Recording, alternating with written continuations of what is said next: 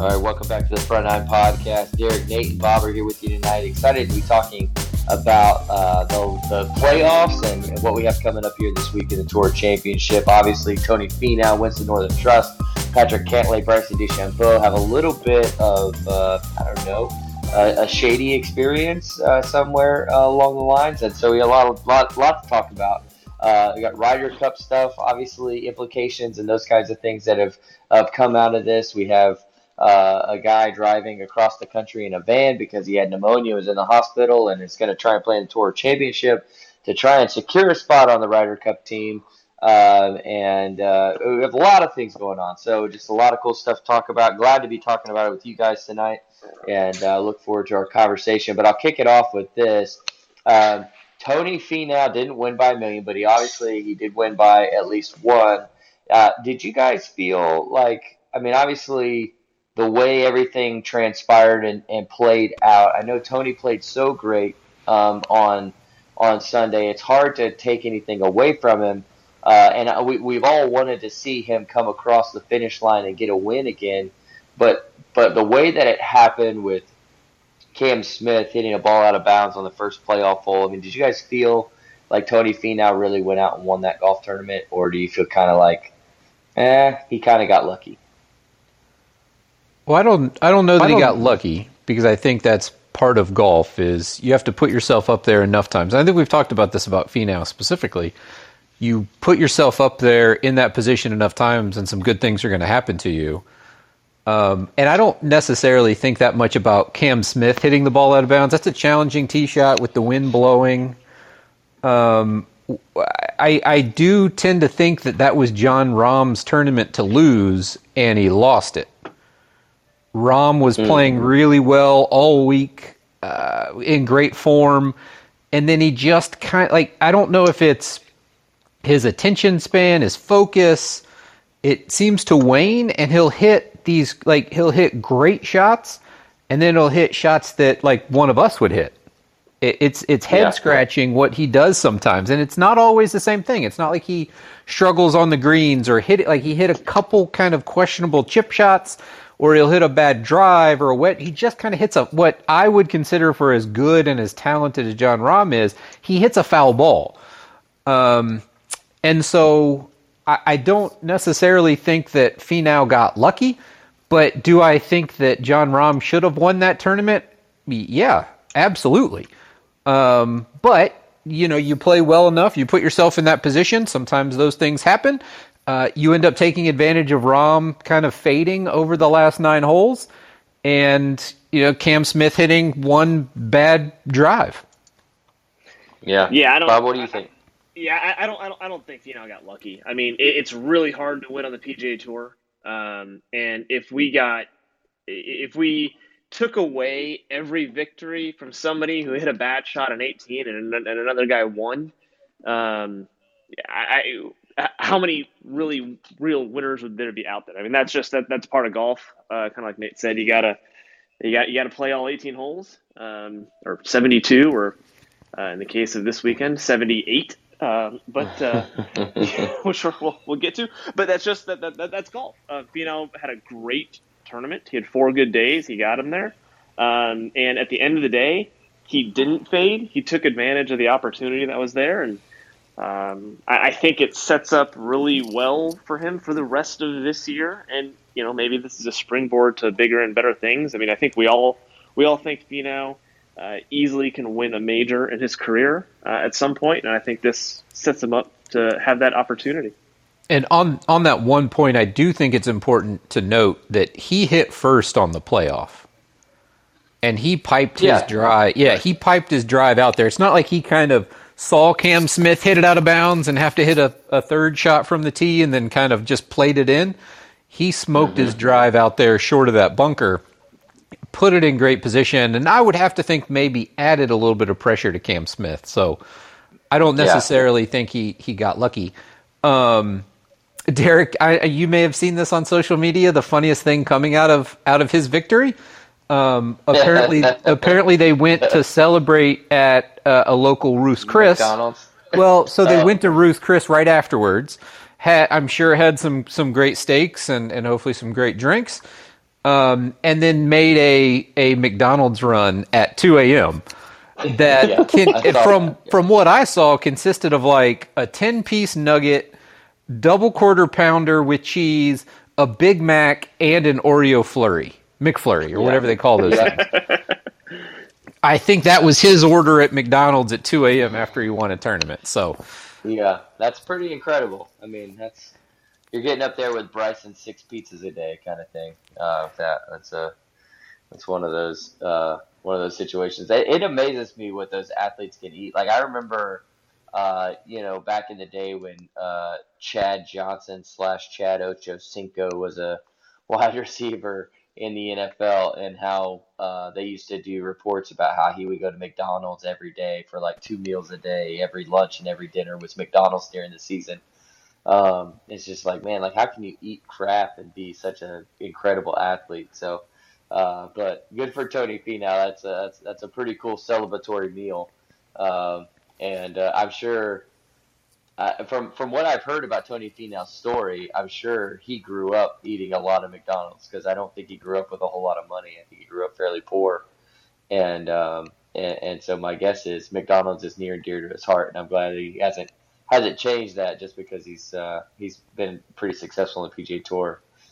Um, but to y'all's point, I, I, I think yeah, I, I also I don't think that he lost it uh, necessarily. Um, or or got lucky. Um, I should say. Um, I would that that uh, you know I think he actually really won the golf tournament in regulation on 18 when he had to get up and down for his par and hit a six foot par putt um, to to save par there and keep himself in the playoff. Um, I think that's really where he uh, he won it and he won it uh, with the with the putter. I mean he putted so well um, that week, and it's just playing and been been in such good form as of late that it's just one of those things where uh, it's really been awesome to see um, how well he's been playing. That he's been getting closer and closer and closer, and then he finally um, he he gets it he gets it done.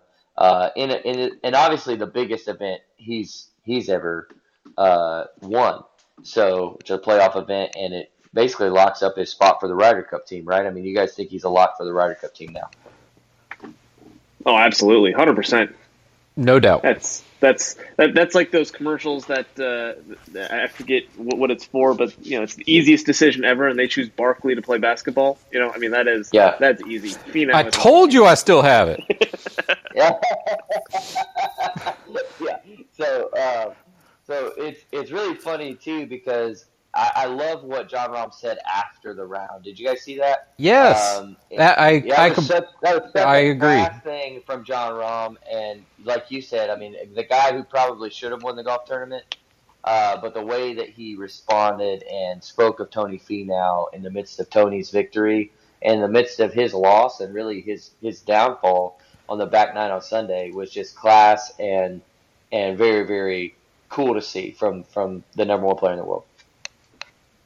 I agree. He gave him a big hug, and I think he he he made some kind of comment to the media when they asked him, like, "Hey, what was?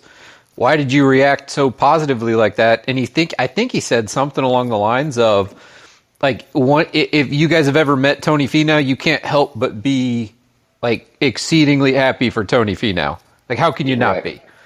Was Yeah, his comment, think- which which Yeah, I think is I think he said. I I think he said if you don't like if if you know Tony Finau and you don't like Tony Finau, you're not a human being. Like that's Yeah. I think that was kind of what he said. It was like very very kind, very kind. And I think that goes a long way because I think we've talked about it on the pod before. There are two guys that everybody on tour talks about as being great guys Jordan Spieth and Tony Finau. Right. Yeah. Just absolute tons of fun to play with. Speaking of Jordan Spieth, yeah, a couple weeks ago when we were on the pod, I picked him to win the Northern Trust. And man, like I don't even feel like he showed up at either of the first two events. And it's kind of devastating because he's been he was he's been in such great form all year long.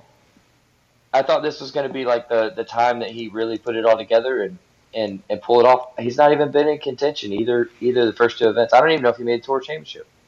I saw a stat that um, a tweet that came out from the tour, I think, that said something along the lines of he's the first player in PGA Tour history to record two eagles and two triple bogeys or higher on the same scorecard. I think he, he made an eagle and then he holed out and then he made two triples in the same round. Yeah. Mm. Um, and so I saw something like that, and that may have been his second round, maybe, maybe his third round. I can't remember, but I think he's been playing okay, but he just can't get away from big numbers. Very inconsistent. Right. Yeah, well, and that's the thing. Like the first tournament, he he didn't play well the first day, but then he shot like sixty one or something like that the second day, and then he just fell apart on Saturday and Sunday. So just he, I think he's had a couple low rounds over the last couple weeks. Just hadn't been able to put four rounds together to to really contend. So, uh, you know, I think I think that's interesting. Well, let's let's move on uh, to uh, talk more about this past week's BMW Championship. Obviously, comes down to a six-hole playoff with Patrick Cantlay and Bryson DeChambeau, um, and and there was a there was a lot. I mean, they they're basically out on their own all day long, kind of in front of everybody else. No one really got close um, on Sunday to, to catching them. Uh, I mean, how, how, did how did you guys feel watching that, and and what really stood out to you as you kind of took it in, um, and and were were I don't know, just watching the from from kind of the last back nine regulation into the playoff. I mean, what really stood out to you guys? Well, I, will tell you, one of the, the hardest things I have is watching some of these tournaments that are uh, sponsored by uh, some of my competition, and I can't turn the TV off because it's just too good TV, and I keep having to watching commercials for inferior produced, overpriced vehicles. Um, but uh, I suffered through it um, because the entertainment value was just way too high uh, and and going all the way to the end. But um, uh, my big takeaway, and we talked about it a little bit, uh, you know, uh, us kind of going back and forth was uh, it was the, the, the entertainment was great. It was, good, it was good golf coming in. The playoff was fantastic. Uh, I was encouraged by the play of the U.S. Ryder Cup squad uh, and seeing some guys who had been in really questionable form coming in. They played better, uh, like Bryson, like DJ. Um, you know, played uh, a little bit better than how they had before. Um, Cantlay obviously winning, I, think that makes him a lock for the team. Uh, so that was pretty cool for me to watch because that's I love the Ryder Cup and I can't wait to watch it in a couple of weeks. And nothing against the Tour Championship, but uh, I'll definitely you know the Ryder Cup is, is must must see TV for me. But uh, that was that was pretty cool for me to watch uh, and and kind of uh, see some of the Americans show up a little bit throughout the throughout the tournament. Well, and I think the counterpoint to that is I think you saw some Europeans show up a little bit That's over the last true. couple of weeks too, right? Rory kind of yeah, turning it into form. Sure. Sergio yeah. ha- was making a charge. I saw Lee Westwood's name a couple times on the leaderboard, and I don't think Lee Westwood could care less about what is happening in whatever tournament he's playing right now. I think it only matters to the extent that he wants to get his game in shape for the Ryder Cup. Yeah. So I think that I think that kind of cuts both ways on on both teams. Is you like to see some of those big names play a little bit better uh, as we start to to get closer to to Whistling Straits. Right, and obviously you think of Jon Rahm and right now where he's at. I think he's going to be a very very difficult person to go up against in the Ryder Cup. Uh, when when you think about their Europeans, I mean, just as as solid as he has been since the, you know the, since Memorial really this past summer. Um, which we all know the story there. But like since that point, I mean, there there clearly has not been a more consistent uh, top of the field, you know, golfer in the world than Jon Rahm, and it, and it obviously his world golf ranking reflects that. But but I think it, it also is going to be one of those things if if there are a lot of other guys like Rory and Sergio and Lee Westwood and um, and those kinds of guys who are really playing well I noticed on the European tour this past week, a 20 year old. Uh, I don't. I can't even. I don't know his name. Nate, you might know his name. Bob, you might know his name. But he won his fourth event on the European tour as just a 20 year old. I can't imagine that that guy probably is going to be on uh, the Ryder Cup team for Europe. Um, I just so many guys that you know we might not know as well because they're not household names like the U.S. uh, team still scare me a little bit going up against them, just knowing the track record that the U.S. has in the Ryder Cup uh, and and how seriously those European guys take it. It just um, it it definitely is not something. As I watch this, I'm like, oh man, you got. There's a lot of tension around the U.S. team, and there's a lot of good play coming out of the, the European side as well. So uh, it'll make for interesting storylines going in for sure. Well, and I think that uh, ties uh, in. Yeah, I think that ties into what happened at that uh, German subpar manufacturing open that occurred out there. It's we don't... not. It's not. I, I want to clarify. It's not subpar. It's overpriced. Oh, okay. Is that what? Their their, their, their vehicles okay. are well produced, just probably at about forty percent premium cost to a other um, very well produced, well known, smaller Japanese niche company uh, out of Hiroshima. So. Well, I'm a I'm a bigger fan of that uh, of that Japanese engineering and manufacturing as opposed to that German stuff anyway. But yeah, um, I I think that that that's going to be the interesting part about the Ryder Cup. I think the U.S. is going to be heavy favorites if they can figure out a way to cope and deal with what I, I guess we just call drama, and most of that seems to be focused around Bryson DeChambeau. I don't understand right. how we have been. I, I've watched golf for most of my life, certainly all of my adult life, and I just haven't seen a guy who is constantly involved with as much, we'll just call it drama for lack of a better term.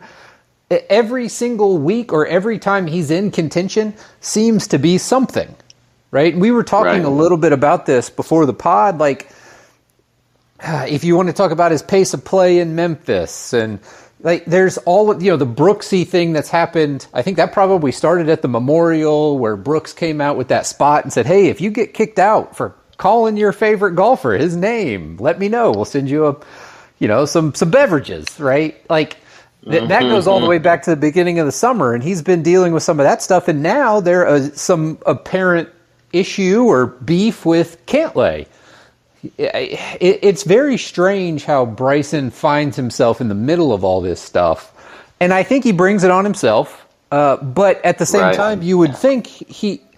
I don't know if he's not smart enough or if someone around him can't necessarily clarify what needs to happen. Um, uh, but why can't he just kind of play golf and let all that other stuff take care of itself? Because he seems to crank up the intensity with all this with his reaction right? If you right. let well, the Brooksy think... stuff go, that that would have been dead in June, and you wouldn't yeah. still be dealing with it now. Yeah, uh, it's funny that you say that because I I was listening to, um, you know, I was listening to a podcast with Bryson not too long ago. And he was talking about how all the quirky things that he does, he does to try and make the game easier he tries to make the game easier for him so he doesn't have to account for as much stuff. He's already accounted for everything so he can be more confident in hitting the shot and all of that kind of stuff. And, and that's all well and good. And obviously, I mean, he's not, he, he still is one of the best players in the world. I mean, there's no doubt about that. But like, to your point, like, all of the stuff that he does, as easy as it might make him to hit golf shots, it makes him hard to walk around in his own skin because he is drawing more attention to himself with everything. He's put himself under a microscope because of all that stuff. And, and he doesn't seem to handle that very well. I mean, he might be able to handle hitting golf shots fine, but he doesn't seem to handle the other stuff, the stuff on the outside, the, the, the, the dispute with his equipment uh, team, the, the yeah. dispute that he's had Great with point. the caddy, the, the dispute that he's had with Brooks, the dispute that he's got with Cantlay, the dispute that he had with a fan this week. I mean, it just is not seemingly handling the outside noise very well, which I mean, as as well as he might hit a golf ball, seems to be at a very important part of professional golf that you can handle the outside noise and it not get in your way, right? And um, and it's it's definitely I think getting in his way. I feel like um, you know he's he's quickly developed a uh, since the U.S. Open, since some of his comments going into the Masters last year, I think he's developed kind of this pompous feeling amongst golf fans and amongst people in the game of golf that really root against him. Well, he's certainly, yeah, I, and I don't know about root against him, but he's certainly not making any fans. Um, because well, I think he's I the guy that everybody likes to kind of poke fun at a little bit, right? When right. when Cantlay hit that when when Cantlay hit that putt in the playoff, I got up and yelled. I was super excited. And when Bryson missed his putt, I yelled even louder. So I, I root against him. I don't like the guy. I can't stand I can't stand his his like the way he goes about the going through the game. Like I, well, I don't think anybody, you know, golf annoys me. I, well, I agree. I think it rubs a lot of people the wrong way. I don't think anybody likes a know-it-all, and I think we've talked about that a couple times. Like Bryson comes across as the guy who, like, he's the one who's discovered the secret because he is somehow smarter than everybody else, and he knows this from a scientific perspective, and he's it's unique and he's quirky and he does all these different things. Um, but the problem is he can't just go about his business. He has to talk mm. about it, or he has to be right, and and he has to prove that to everybody. And and he, he mm-hmm. gets so affected, and he internal clearly he he try. I think he tries to act like he doesn't, but I think he internalizes all this stuff, and it really uh, really bothers him. I don't think you lash out at a fan for saying like get him next time, Brooksy, unless you're in a really bad place mentally. And I understand mm-hmm. he he kind of, I don't want to say he collapsed, but I think, and we can talk about kind of the, your guys' thoughts about the playoff, but I think after the first three holes of the playoff, Patrick Cantlay, you know, had a, had one look and, and was kind of holding on, and Bryson had some solid looks to to finish him off. I mean, he was dry on 18, man. He was striping the ball way down there, 325 in the air, and he was hitting pitching wedges to you know whatever that was, 12 feet. Uh, and one of those, I think, was probably six feet. Like it wasn't very far. Um, yeah. And so I understand the disappointment because I miss a ton of putts too. But you don't lash out. Like you just have to. There, there's certain things you know you can't do. You don't lash out at a fan. You certainly don't get up in his face. You you don't you know throw curse words at him. Uh, that's off limits. Right. And and I, I just don't understand how this continues to happen. Like yes, like you just went through the the, the a great list, Derek. Like it, it seems like at least twice a month we're talking about some other controversy or dispute or drama going on with Bryson DeChambeau. It's crazy. There's no way. I don't care how smart you are. I don't care how good you are at just going about your business while you're playing golf. There's no way that doesn't affect you. And I think some of these responses that we're seeing um, is indicative of the fact that the things that are happening are bothering him. And and mm-hmm. maybe he can find an escape. Like I think we now know Tiger certainly was, you know, Tiger was dealing with some things off the course, was doing some things off the course, but I think he found uh, that when he was playing golf, he could just play golf, right? He didn't mm-hmm. have to worry about any other thing. He he knew how to play golf, and he wanted to go out there and play golf, and he played golf, and he was great at it. Maybe Bryson can find a way to channel that, but you see things like the, the, the thing that popped up with Cantlay, right? Like where he tells him to stop walking. Like, hey, can you stop moving? Like that that never happens on tour. Bones says he's been caddying forever and he's never seen something like that before. The guys on the right. coverage noted how rare and unusual and strange that was. Right. Um, so it's, well, I it's, think I don't I don't know if it's actually true, but I felt like once that happened, in regulation, Cantlay really put he, he he really put his, his feet down and said, you know what, we're going to go after this thing now. Well, I don't know. See, that's that's my problem with it. I don't think that's true because Cantlay hits it in the water a couple holes later. Like well, I thought Cantlay was, I thought Cantlay was going to win until he hit the ball in the water on what was that? 17. The par three is sixteen. Yeah, seventeen. Whatever, whatever that is. Seventeen. Yeah. When he hit his tee shot in the water, now he got up and down, and and then he made that amazing putt on eighteen to force it the the playoff. But I I mean I agree with you, Derek. I thought because Cantlay seems like very stoic, very focused. Like he's just going to sit, and I think his yeah. post post round comments kind of that that's what he said. You know, like I was just in my own world. Like I just try to focus on my process and what I was doing. And I think you can see that out there. He doesn't show a lot of emotion. It it almost looks like, you know, he's kind of robotic and just doesn't care. Um like if I was mm-hmm. Patrick Cantlay and I made some of those up and downs or some of those putts, and I think Derek, you and I talked about the stat. He set a record in like since they've done ShotLink and tracked this stuff, I think he gained 14 shots on the field per round putting, which is which is crazy. Um, that's insane. like that's so how crazy. well he putted versus every other professional golfer in the field. Um, so you know, I mean, and if I was making if I was making you putts made, like that, I would be fist pumping in Bryson's face every single hole. well, but yeah, that's not that's not his approach, and that's not what he did. So. Yeah. And I will contend Nate will fist pump or scream down, running down the fairway at a different group if he holds yeah. out. So he Nate's got no problem showing emotion on the golf course. That's exactly right. Yeah, yeah that's true. That's true. But uh, I, uh, I, only good, only good emotion though. He he doesn't usually show too too many negative emotions. No, no, but, no, but, no. But, you know, going back to Cantlay, I mean, the you, talked about his putting. I mean, the up and down on 17. Uh, you, you, talk about uh, you, you, thought that you know when he stuck it in the water he lost. That was a great, uh, not just a good, but a great up and down. And then he follows it up obviously with birdie on 18. Um, I mean, I, I think that's we're talking a lot about Bryson. I don't want to say collapsing. I, I'm not sure I'd use the word collapse, but not taking advantage of the opportunity that's there. Uh, Cantlay did the opposite. I mean, he he he, he hit a bad shot on, on 17, recovered immediately with a, a, good wedge and a I think a 10 footer right that he made for, for his bogey, and then a, mm. and then a good birdie on 18, and then he goes into the playoff and he you know he hangs in there while Bryson missed some putts, and then when he got his opportunity, he holds it.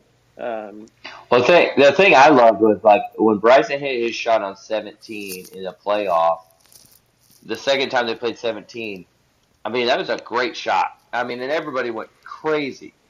And then Cantlay stepped up and hit it inside of him to like three feet. I mean, that was like, that was just one of those moments where it's like, oh my gosh, like this is, this is thrilling golf. And then, you know, they both make birdie and then Cantlay, uh, makes that big long putt on 18, uh, and Bryson misses his eight footer or, or 10 footer or whatever he had on 18 uh, to try and tie it. But um, man, it's just I I really thought, man, that was something that like that that shot on 17. That's a shot we need to put in our memory bank, and everyone needs to remind Patrick Cantlay up during the Ryder Cup. Like, remind him of 17 in the playoff against Bryson at the BMW because if he goes into any match and thinks about that shot, I mean, that's that's about as good as you can do one on one against head to head against somebody who's just been lights out for you know a lot of the week. Um, I mean, he. Just I think, and I think the coverage shot for shot. The coverage shared a tweet that Thomas Bjorn, the the European Ryder Cup captain, sent out say, saying something along the lines of that he has folks looking through the history books to prove that Patrick Cantlay is in fact Canadian. and and therefore would not qualify for the U.S. Ryder Cup team. So, and that was before the playoff had even started. So, um, yeah. I think everybody knows that Patrick Cantlay is a like the guys who are around and and see it and experience guys at that level a lot understand yeah. that Patrick Cantlay is has a different gear and is capable of some pretty impressive things. Yeah, yeah, for sure for sure. And and um, I just I loved his emotion that he expressed when he won. Like I, like you said, Nate, we we kind of see him as this kind of very stoic, focused. You know, uh, never really getting excited, never really showing too much emotion, good or bad, either way. And um, you know, after the win, you know, obviously pumping up the crowd, uh, appreciating the crowd and what the crowd uh, how the crowd had cheered for him and, and supported him. Like, um, that's, you know, that was really cool to see that come out um, of him on Sunday. Um, and I, I appreciated Patrick Cantlay a lot more after that because he just felt a little bit more human. You know what I mean? Um, which I think is hard, you know, when you see these guys. Uh, DJ's a lot of the same way. Like when he won the Masters and he got really emotional for the first time we'd ever really seen him get emotional like that um, it, it, just kind of it humanizes these guys, and you you begin to appreciate them a little bit more for that um, side of them. You know.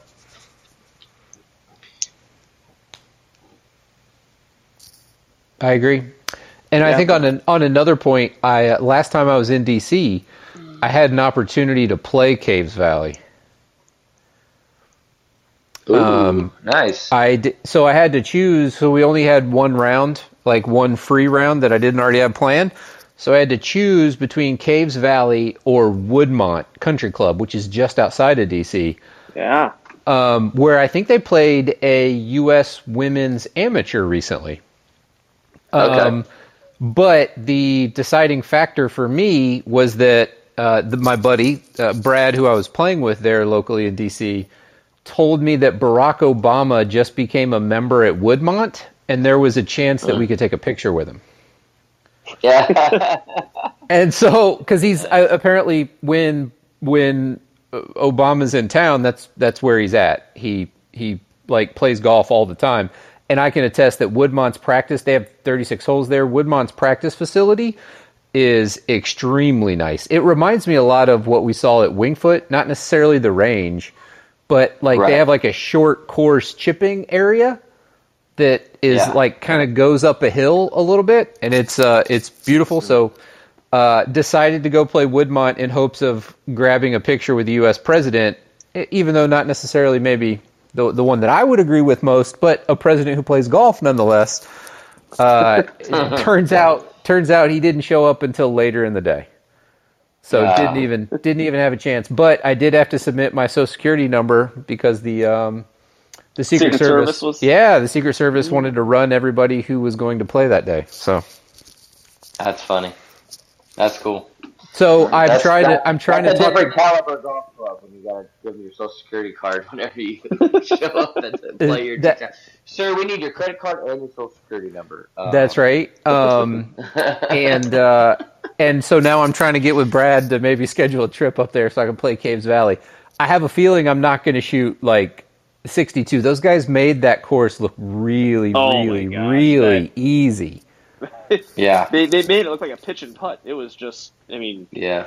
What what, what Cantlay was twenty seven. They were Is that they were right? both yeah they were both twenty seven, and then Cantlay I mean made two birdies and Bryson made one. So I mean if you take that into account, it was like I think cumulative under par was twenty eight and twenty nine under for the week. That's ridiculous. Um, so yeah, that's crazy. And I mean there were there were multiple guys in the twenties when it was said and done, right? Like, yeah. I mean, oh yeah. There were there were plenty of guys in the twenties, which I think is just insane. I think most of those guys who were probably like 22, 23 probably were like, man, I really felt like I played well enough this week to win a golf tournament. yeah. so, uh, but, you know, it is what it is. Uh, but this week we got a big tournament, obviously East Lake Tour Championship, and uh, we, I mean, just a lot of uh, big memories, big things have happened here, uh, big winners um, in the past, and and uh, so um, you know this new format that they came out with, I think maybe two years ago, where you start uh, the the person who has the lead in the FedEx Cup starts at ten under par, and then the rest of the field kind of finishes after, making it so that whoever wins the Tour Championship actually wins uh, the FedEx Cup, uh, and so if you can somehow climb yourself out of the hole, or if the person or the people who kind of have that lead to start with crumble to start with, and it kind of evens out the playing field, uh, you know, the guy who's in 30th place can win the Tour Championship and also win the FedEx Cup um, in at the same time. And so uh, it's you know they're playing for all the marbles essentially this week, but it is a little bit of a weighted uh, system. Uh, who do you guys feel like has some of the best? I mean, maybe is like a person that you're looking at. I mean, where do you feel like you draw the line? Uh, do you think the guys who are all the way at, at 30 have a chance, or do you think it's more middle of the pack? Those who are kind of starting at four or five under have a chance. Uh, I mean, normally I would say you know you got to be within five or six, but it's four rounds of golf, right? And these guys are good. Uh, if they get hot, I mean, Patrick Reed, I think, is the number 30th. He was the last guy in. So he's 10 yeah. strokes back. He's at even par. Cantlay is minus 10, right? So he's he's 10 strokes back. Um, I mean, Reed is good enough if he's on top of his game and playing well, which th- those are different questions. Um, I mean, he can he can beat Cantlay by ten strokes over over three days, over four days. Um, same with like Collin Morikawa, who's I think three under, um, so he's seven three strokes under, off the lead. He can make up seven strokes in in, in four days, uh, but um, so I they just have to play really well. I don't think Patrick Reed's going to win. Uh, but I wouldn't be surprised if Morikawa comes out and, and, plays really well. He's got the horsepower to do it. Um, a guy like Kevin Na, who's two under, I don't, I don't think he can recover all the way. There's too many guys in the way, but these guys are good. I, I think anyone in the field can recover. They just need four good days in a row. And I think that's hard, though. So I, I, I think I agree with your number, Derek. It, it's probably five because you have to keep in mind that those are basically the the way that they're ranked on the leaderboard is how they've played over the last, you know, two, three weeks. Yeah, that's true. And so the guys at the top are the guys who are who have literally played the best golf in the world over that period of time. And it's just the sheer number of good quality golfers, no matter how good the guys are behind you, you know, the talent is somewhat bunched up, and, and you would think the form is kind of at the top, that to the extent the cream has already already risen a little bit there. So I, I think it's probably five, and I think those guys have to get lucky. They have to have some questionable or, or mediocre rounds from some of the guys that I just don't I don't see that, right? They have to the guys at 5 have to five, maybe four. They have to play four great rounds and the the folks above them have to shoot a couple rounds at par. And I just don't see with as consistent as Patrick Cantlay was, and you know Tony Finau shot 63. Jon Rahm seems to never shoot a bad round. I mean, he'll make double bogeys and still shoot 65s. Um, I just don't see there being an opportunity for a guy to come from way back to to lap those guys. I just don't from from a form perspective. I just don't think it's possible. It, it would be different if they were playing at Wingfoot or some other course that is extremely challenging. I don't think the conditions are going to be all that hard at East Lake this week. Um, you know, big greens, pretty wide, generous fairways, not a ton of problematic rough. I don't think the guys at the top are going to drop. So the guys that are going to have to try to chase them are going to have to lap them, and I just don't see that happening. Yeah, well, I think I think too, it's going to be soft. I think it's going to be a little bit softer than we may think it's going to be, uh, because the hurricane is going to be moving through there over the like today and tomorrow um, that's coming up from the Gulf, and I think it's going to bring a lot of rain into that area, and it's going to soften that golf course up. And I think you got you give these guys a, a soft golf course that isn't super long, like they're going to just absolutely tear it up, and um, and so I think you know you're looking, you know, when it's all said and done, if some of those guys who start at six under par don't get close to thirty you know, I'd be I'd be surprised. You know, um, I I um, yeah, I, I don't know. I, I feel like it's possible. I just don't feel like it's probable. I feel like uh, there's one of the, there's just those aspects. I feel like this is weighted so heavily uh, to the people who are playing the best, and they are so far out in front of those who maybe aren't playing the best, but somehow got in off of like maybe their entire season.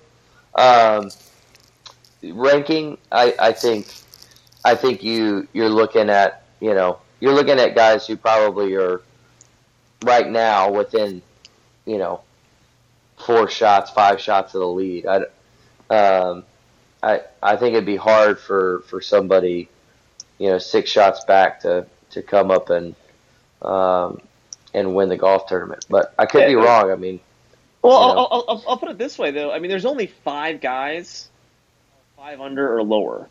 Cam Smith, Jon Rahm, DeChambeau, Finau, and Cantlay. Th- those are your only five guys who are less than five.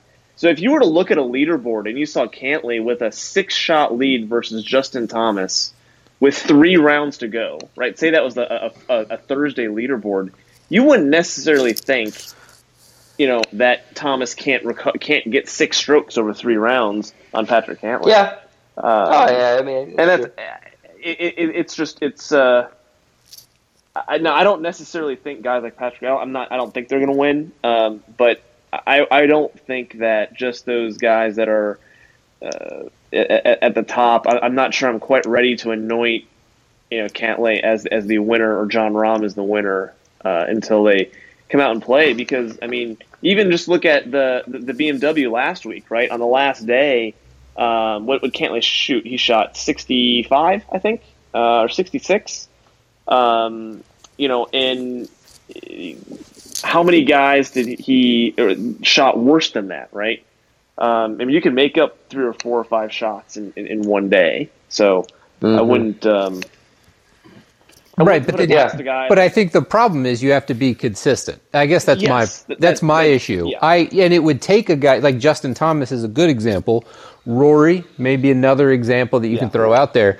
Xander potentially like it takes a guy like that with supreme talent to be able to play like that for four days to make up that margin. Totally agree. I, no, yeah, no, I, I, don't think, think I don't think can't I, I don't think the top three guys are going to fall back. So they're Do going we know to have how far back the winner came from last year. I don't. No, but we can find that out pretty easily. Did Did DJ win it? Didn't he win it? And I think he went in like second, maybe. Uh, yeah, DJ did win. Uh, I don't know where he started though. Let me. Uh, I'll, I'll what was his winning? What was his winning score for the tournament? Twenty-one. Oh, okay. So guys go low. He was, so it's not like 21. it's not like the winners at fifteen under. No, no. Yeah. He was he was he was twenty-one. Um, but I think the hard part to to finish that thought. I think the hard part for any of those guys chasing is that you don't have any you, you have no breathing room and maybe for some of those guys that's good right the no laying up right. guys always give rory a, a hard time because he's like the master of like insignificant tournaments that don't matter and he'll show up and play great at and and maybe this is one of them like it, it really doesn't matter and and he's getting ready for the Ryder Cup. Um and so maybe he goes well, out and just I mean, just plays great. I don't know. Yeah. But I, I think the problem is those guys, like the, the guys that are chasing, have to play really well, really, really well over four rounds and have to expect some mediocrity from the guys up top. Yeah, I mean, I think Schauffele has a chance because, I mean, he's won here twice. And I think last year, if you go back and you look, I think if I'm correct in this, I think he actually had the lowest score to par. I think he did. Thursday through Sunday.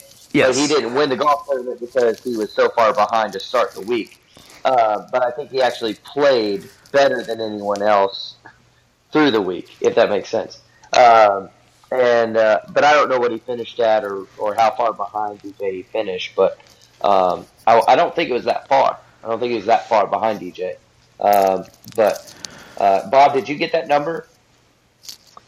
Uh, not yet. Okay.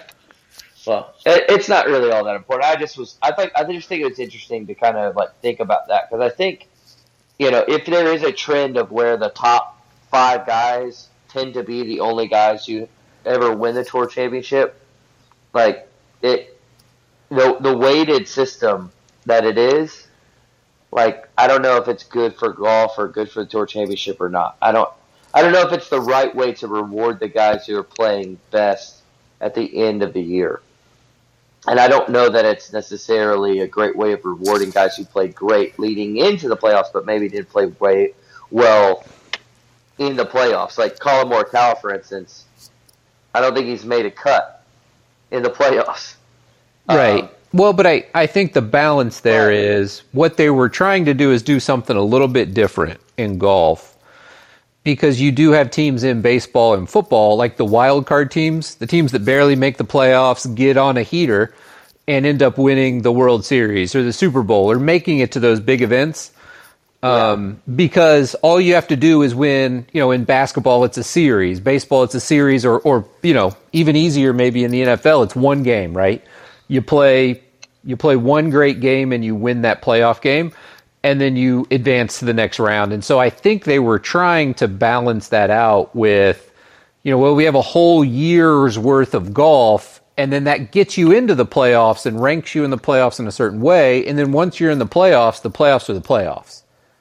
Yeah. You know, I, I think that's what they're right. trying to do because you see that in some that volatility is what you see in some other sports. Um, yeah.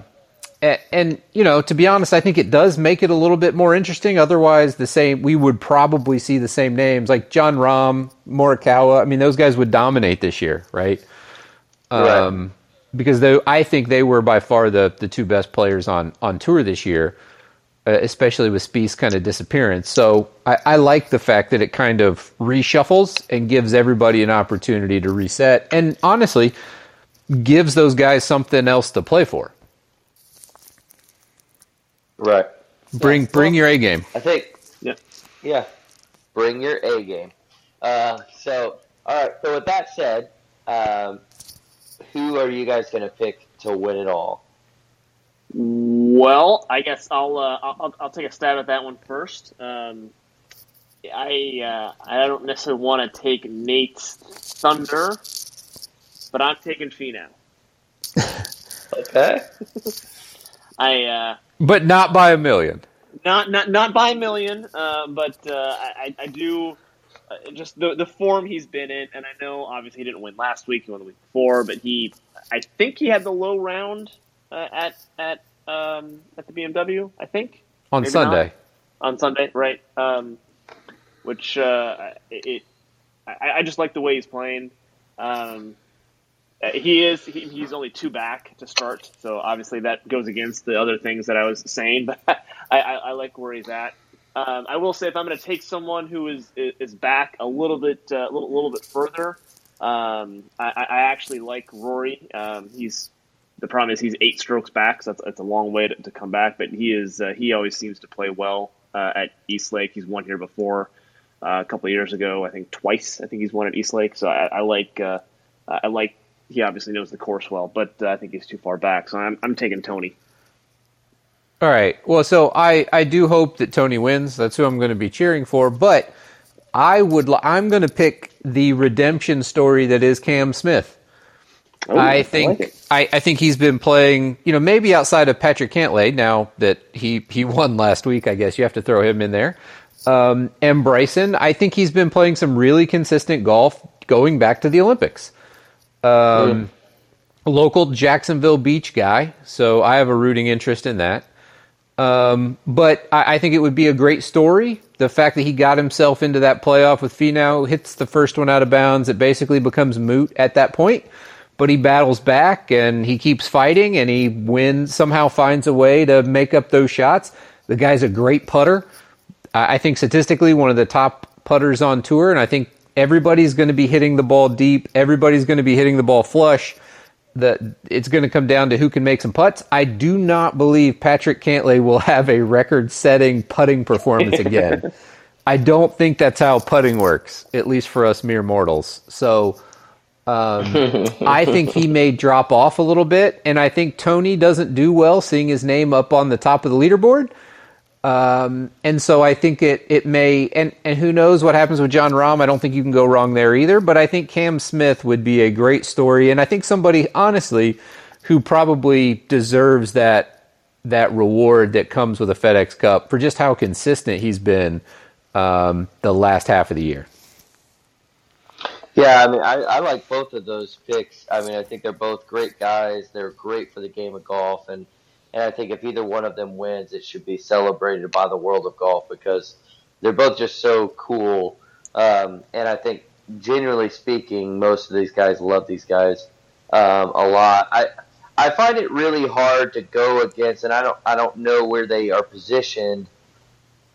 But if I'm going to pick a dark horse, if I if I was going to pick a dark horse for this, I would probably say, um, like my two picks would be Schauffele and and Rory, and that's just because I know that East Lake is a place that they eat up and tear up, and um, absolutely love and play really really well almost every time they're out. I mean, Rory was in the final group with Tiger in 18 when Tiger won it.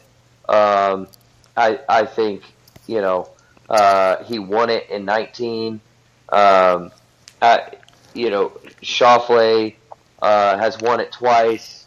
Um, I, I so I, I just think those two guys. I know they're far back, but I, I like their chances to get close to the top uh, before the end of the weekend. But if I am going to pick somebody, I think I'm going to pick Jon Rahm. I, I just don't see how you can go against the number one player in the world because he does seem to be playing more consistently on a regular basis than anyone else. And and I do think that like the last couple weeks, he has played really really well to start, and then and just has not closed it out. I think in a situation like this, I think he has good vibes. Uh, thinking back to the U.S. Open, thinking, well, I've never won a tour championship.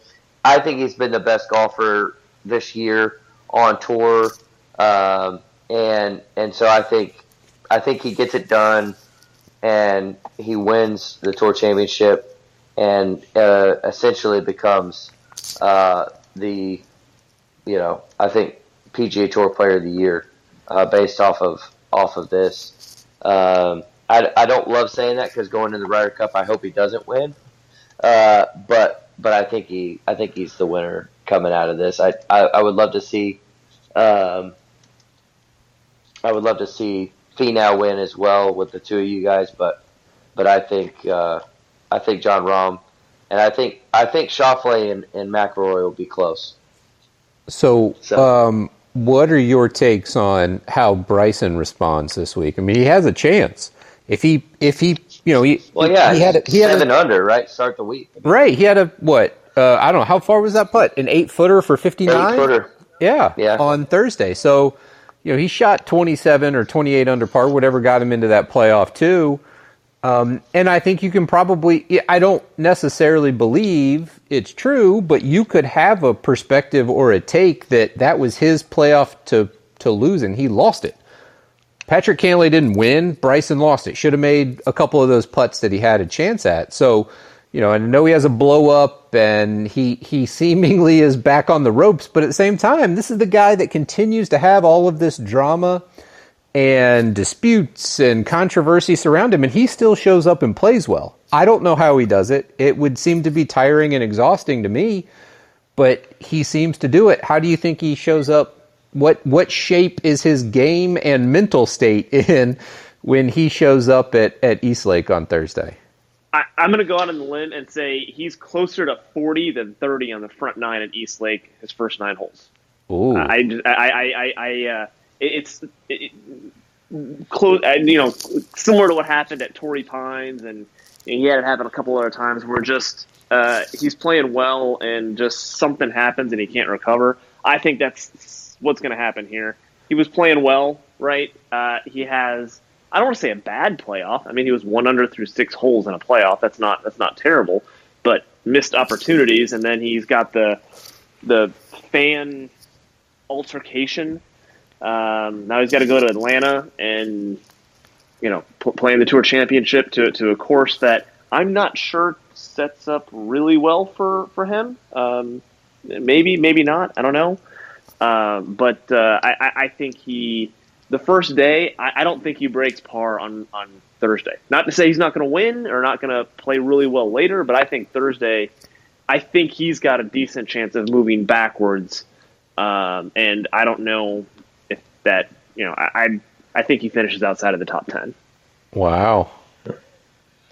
So, have you guys ever seen the movie American Psycho? yes. Sure. That's that's what I think of Bryson DeChambeau as.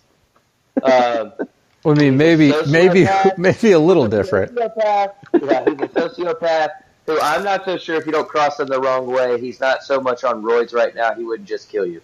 Uh, so, like, I don't, I don't know. Like, I, I love to think that like he is an incredible golfer, and, he, and he's gonna go out there and he's gonna put all that stuff behind him mentally and those kinds of things. But like, I think somebody is going to be willing to get kicked out of East Lake and call him Brooksy. And I think somebody is going to be willing. I think somebody is going to be willing to to heckle him um, at Eastlake, and I don't I don't think it's going to go well with him if he if that happens. I don't I just don't think he has the mental makeup to deal with that right now, um, which sucks because you know, I mean he's headed into the Ryder Cup, and that's going to be you know, even as pro USA as that crowd's going to be, there's probably still going to be plenty of heckling going on uh, in that situation. Maybe more than, you know, obviously more than there would be at a regular tour event. So, um, you know, I, I don't, I don't think, I don't think he wins. I, I would like to see him. Uh, I, I wouldn't be surprised to see him finish top five. I don't, but I don't, I don't think he you know, I, I don't think he wins. I think he probably finishes probably above Cantlay, probably above Finau, but you know, probably below. You know, he, he probably finishes fourth, fifth, somewhere in there. I That's my my controversial take is I think he comes out and plays really well. And I think he's going to be in contention on Sunday because I, I think because I, I think we have enough examples now where we understand that somehow, some way, maybe you're correct, Derek. Maybe he's a sociopath and can put all this stuff aside. And but I, uh, whether he thinks it's for his good or he's creating it or it's working in his advantage, whatever the circumstances are, he continues to have all of these other controversies that pop up and he continues to respond and he puts himself in that spot enough. And it's a very strange thing. We don't usually see it in golf, but I I don't think this is going to be any different than what we've seen over the past, you know, uh, through the summer. And so I, I think he shows up. I think East Lake does set up for him well. An old golf course that isn't really that long, that has some pretty generous fairways. He's going to go out and hit driver. Um, I mean, and, and I guess it'll be a good litmus test to see where he's at. But I think he, I think he wants to go out and prove everybody wrong, because we we know the tour is going to institute that rule where if you call him anything other than Bryson, you're ejected. I agree with Derek. Somebody's going to be overserved, and they're gonna they're gonna say some stuff, and and he's going to get them ejected. And I'm sure we're going to see it on you know golf social media. Um, but it'll it'll be interesting to see. I, I think he comes out because I think he finds solace and his focus on the golf course. I don't think he does anything else well. I, I don't think he should ever have a microphone in his face because he's not good at that. But he is good at eating six pizzas and drinking protein shakes and going out and hitting 400 yard drives. and I think he's yeah. going to do that this week in an effort to try to prove everybody wrong. And Derek, yeah, I do I, think I do think you bring up a great point. One, it is important to note that the Ryder Cup is not a PGA Tour event. It's co-sanctioned by the European Tour and the PGA of America. That's who owns the rights to the Ryder Cup. So the Brooksy rule will not, at least as far as I'm concerned, unless they adopt it separately. The PGA Tour rules do not dictate the, at the Ryder Cup.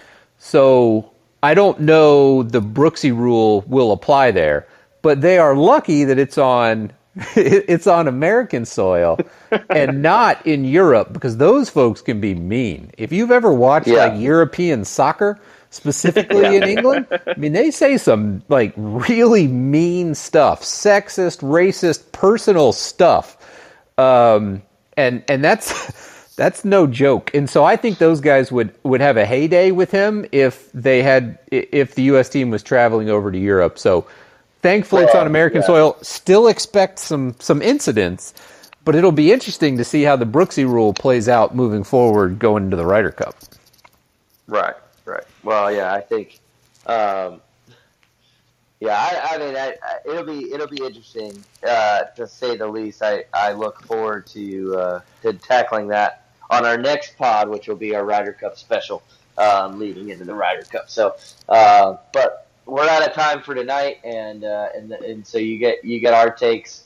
Uh, we uh, I, I, you know I I don't know. It, it, would be interesting to see. You know, if you listen to this podcast, comment uh, on our Instagram. Let us know how you think Bryson DeChambeau is going to do this week. I think it'd be interesting. Uh, to see those comments come through, but anyway, I hope uh, everyone's having a good time uh, this week watching the Tour Championship. It's been a great golf season. Comes to an end this week, and then we have the Ryder Cup, which I think we're all looking forward to.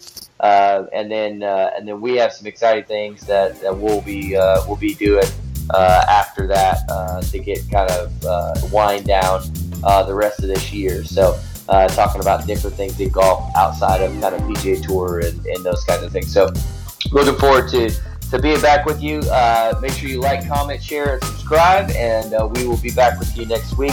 Thank you so much for listening, and uh, as always, uh, hit them straight and uh, make lots of fun.